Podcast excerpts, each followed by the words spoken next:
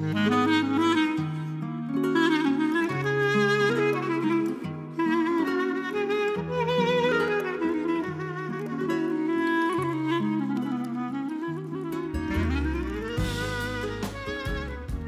با پدرت آشنا شدم؟ نوشته مونا زاره.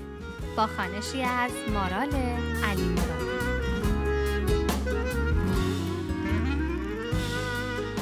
قسمت هفدهم نامه شماره هفته استانبول شهر عشق.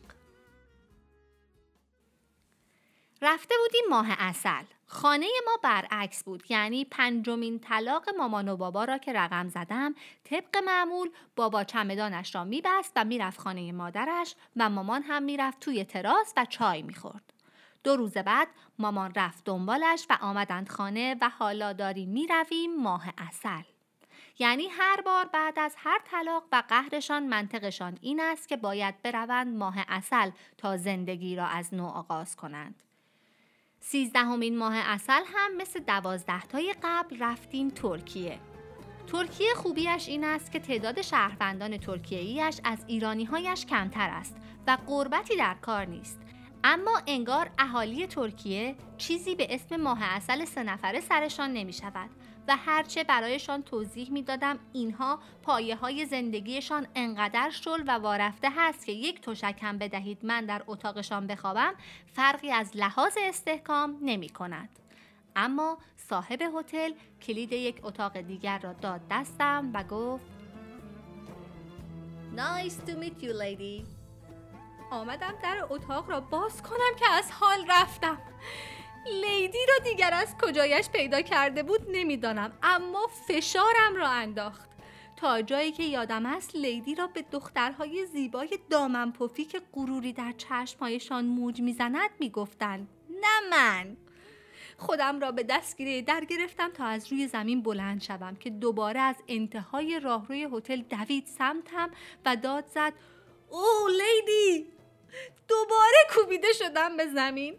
نمیفهمیدم این دیگر چه مرضی است که این حجم از احترام این شکلی حالم را بد می کند یعنی این خارجی ها خوب بلد بودن سرت احترام بگذارند که همان فردایش بخواهی در قربت تشکیل خانواده بدهی. کوزی هم با همین مختصات بود. اندام ریزه میزه با موهای قهوه‌ای روشن و سیبیلی که جلای مردانگی خاصی به صورتش بخشیده بود. یک روز آمد و یک چیزهایی گفت که من این شکلی شنیدم. لیدی یعنی برم بریک آیدانا یرم خودم را به دستگیره در گرفته بودم که دوباره از حال نروم و تلاش کردم دهان وامانده را ببندم و بگویم OK. تا انتهای قضیه را خواندم. خواستگاری به روش ترک ها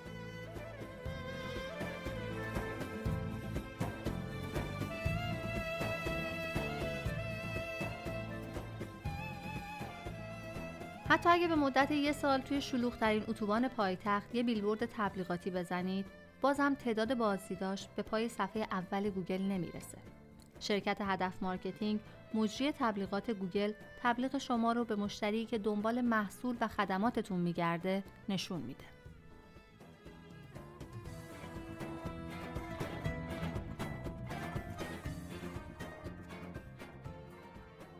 استانبول پر است از رستوران هایی که همه دو نفره در حال خواستگاری و حتی گاهی بزن و بکوب بعدش هستند ساعت پنج بود که ما هم توی یکی از آنها بودیم و کوزه یک مش لقات یوروم بویروم بلغور می‌کرد و من هم با سر تایید می‌کردم که مرد دیگری از میز بغلی کنار دختری با لباس مختصر زرد رنگی توی چشمم می‌زند.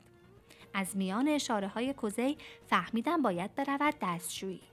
هنوز کاملا هیکل کوزه وارد در توالت نشده بود که مرد میز بغلی آمد روبرویم نشست و یقه کتش را صاف کرد و خودش را معرفی کرد.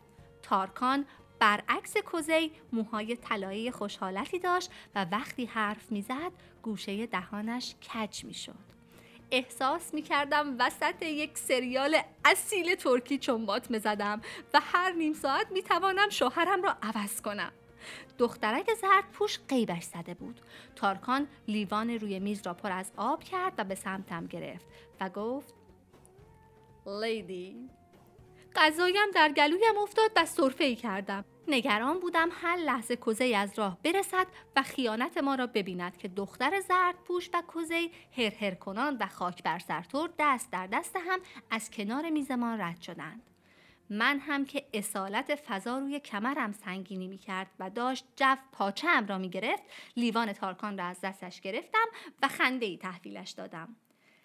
اصلا تارکان بهتر هم بود ولی گارسونی که برایم غذا آورد و زیر بشخاب شماره و اسمش را نوشته بود دوباره حواسم را پرت کرد نوشته بود عدنان هستم عاشق شما تا به حال این همه عاشق یک جا نداشتم. بین خلوص عشق عدنان و جذابیت تارکان گیر کرده بودم که تارکان از جیبش حلقه ای درآورد. سرعت انتخاب زنشان قابل ستایش بود. خواستم با شکم سیر جواب مثبت را بدهم و همانطور که به حلقه اش خیره شده بودم یک لقمه غذا در دهانم گذاشتم که چیزی مچ پایم را چنگ زد و هیکلش میز را برگرداند. زنی با نوزادی در بغل از زیرش بیرون آمد و یقه تارکان را گرفت. راستش را بخواهی عدنان هم پسر بدی نبود اما حیف که تا آمدم با عدنان بیشتر آشنا شوم بوی سوختگی آمد و دیدم پشت سرمان کوزهای دارد خودسوزی می کند. انگار که دختر زردپوش خواهرش از آب آمده بود همین شد که تصمیم گرفتم در همان وطنم شوهرم را پیدا کنم تا گندش بیشتر در نیامده راستی یادت هست که گفتم تکه کت جامانده از پدرت گم شده بود؟ در نامه برایت می‌گویم باقی ماجرا را. منتظر نامه بمان. فعلا مادرم.